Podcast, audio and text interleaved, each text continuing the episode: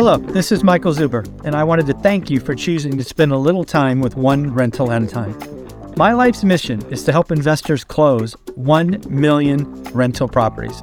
In order to tackle this crazy goal, I will need your help.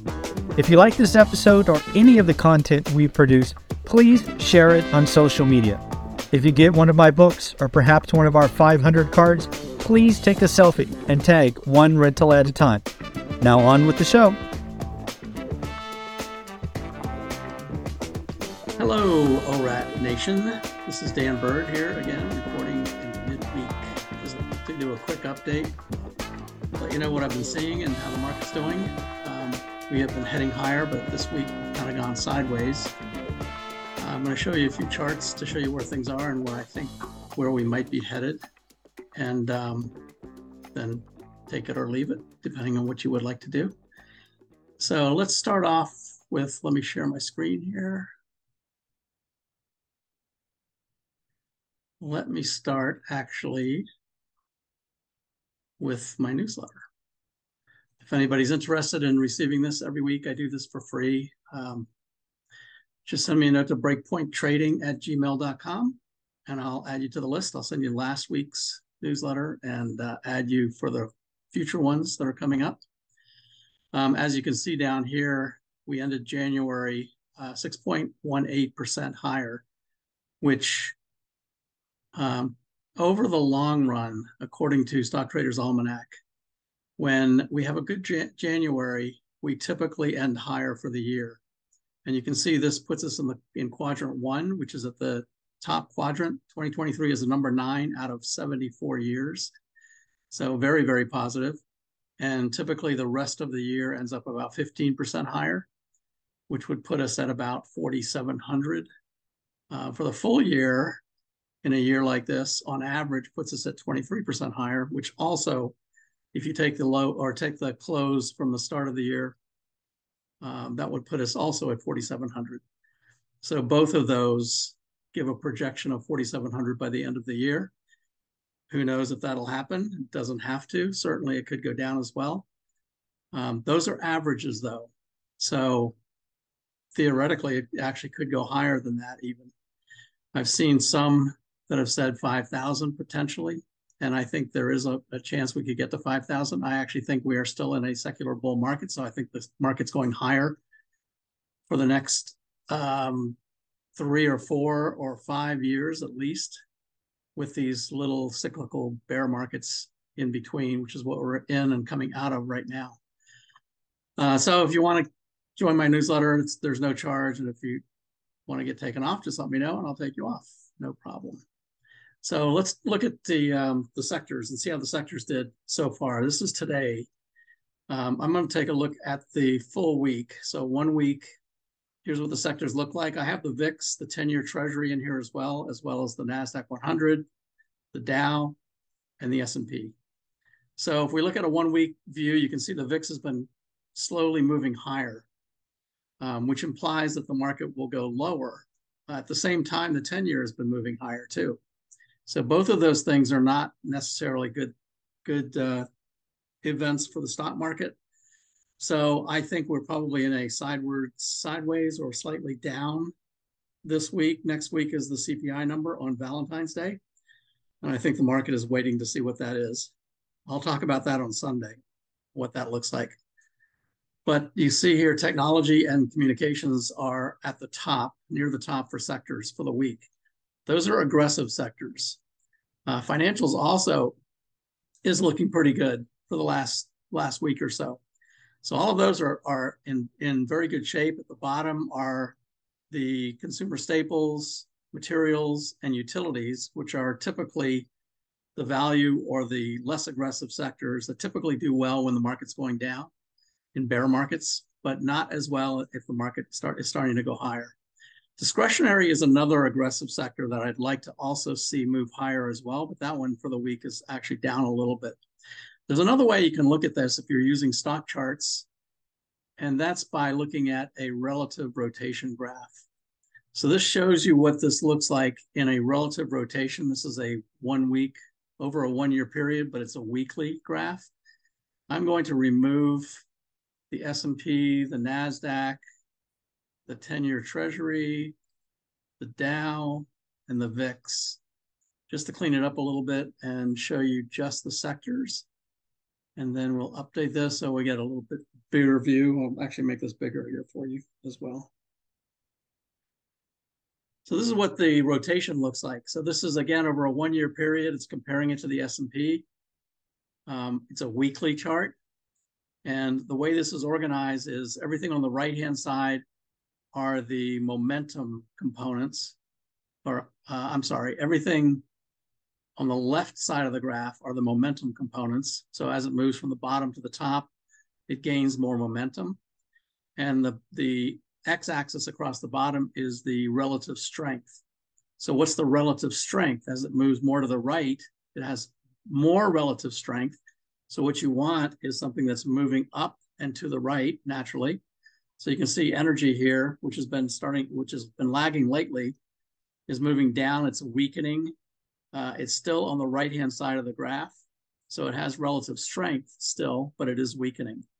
And then all the other ones are utilities, industrials, healthcare, um, staples, and financials. Those are all the less aggressive sectors here. Again, moving down. On the right-hand side, you can actually see uh, utilities is this one. Utilities is this one right here. So if I want to highlight utilities, it shows me this one. It's really funny because this one started to gain strength and all of a sudden it just reversed and started to go down instead. So if we look at the other ones, um, add those back in, and you can see that the aggressive sectors are starting to gain more strength moving up and to the right, especially things like technology gaining a lot of strength. So it's now in the improving quadrant, and we'd like to see it move over into the leading quadrant, which it looks like it's headed that way. And then the uh, XLC communications is also moving up very strongly, moving up. So it's got big momentum and it's moving very strongly over into the leading sector. This is where the internet stocks are, and they've been doing really well lately. So overall, the market is looking really good as far as the uh, aggressive sectors moving up. The VIX is still looking good, but looking like it's starting to creep back up again. So I mentioned that before that it's starting to come back up to the 20 area. Um, so that indicates that we might have a pullback, which we're, we're due for a pullback anyway. So I'm kind of expecting to see that. We're getting a pullback, and these are the um, the 10-year Treasury down here is starting to move up. It's above three and a half percent now. So that's not good for the market in general if that's moving up, but I don't think it's going to continue. You can see it's starting to roll over anyway. I think that's going to start to move back down later on. The put call ratio is low, which means there's a lot of people buying calls rather than puts. So the sentiment in the marketplace is bullish, um, but I think we're probably due for a little pause right now. This is the um, the the graph that shows the Fibonacci levels as well. 4,300 is a really important one. I, I expect us to, to probably hit there at some point in the next month or so, and then probably go sideways from there. I think when we hit around 4,600, which is this, this peak over here, that's going to make the decision of which way the market's really going to go for the rest of the year. So we're heading higher. That's good. We've broken out. We've made a higher high. Now we're starting to pull back a little bit, which is healthy for the market. Um, this is the S&P. I'll give you a little better view of what it looks like. So we broke out of this downtrend line. We're now in an uptrend. Uh, but I think it would be a probably a healthy thing to come back to this 21 day moving average which is around 40, 50, and we could come even a little bit below that. So we'll see what happens. The market actually wants to go higher. So there's still a lot of strength um, that might push it up, but traders might be waiting for that CPI report next week. Now here's a 60 minute chart. So this gives you a much closer view of what the S&P looks like. So over the January, you can see January is right here. It's just been moving up ever since the beginning of the year. We had a uh, little bit of a retracement here came back down to the 200. And now we're starting to come back down a little bit to 4,100. 4,100 was a really key level We finally broke through it, and that's what gave us our higher high. We're probably going to come back and test it. We tested it once right there and went up and made a lower high. Remember, this is a 60 minute chart, so it's a very short time frame. Um, so I would not be surprised to see that break through this. If it doesn't, if it bounces here at 4,100 and starts to trend back up, that is very, very strong. So we'll see what happens here in the next week or so. Again, the CPI number next week might be keeping some traders out to see what happens with that.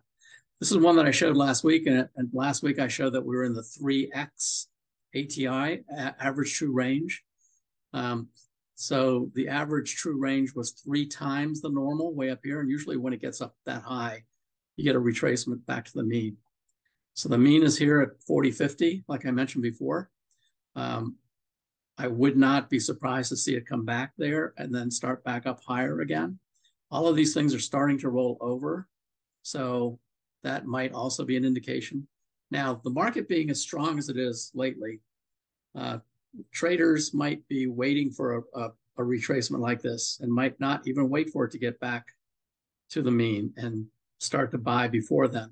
So we'll see what happens. But I think the CPI number next week on Tuesday is going to help uh, a lot of traders stay out of the market.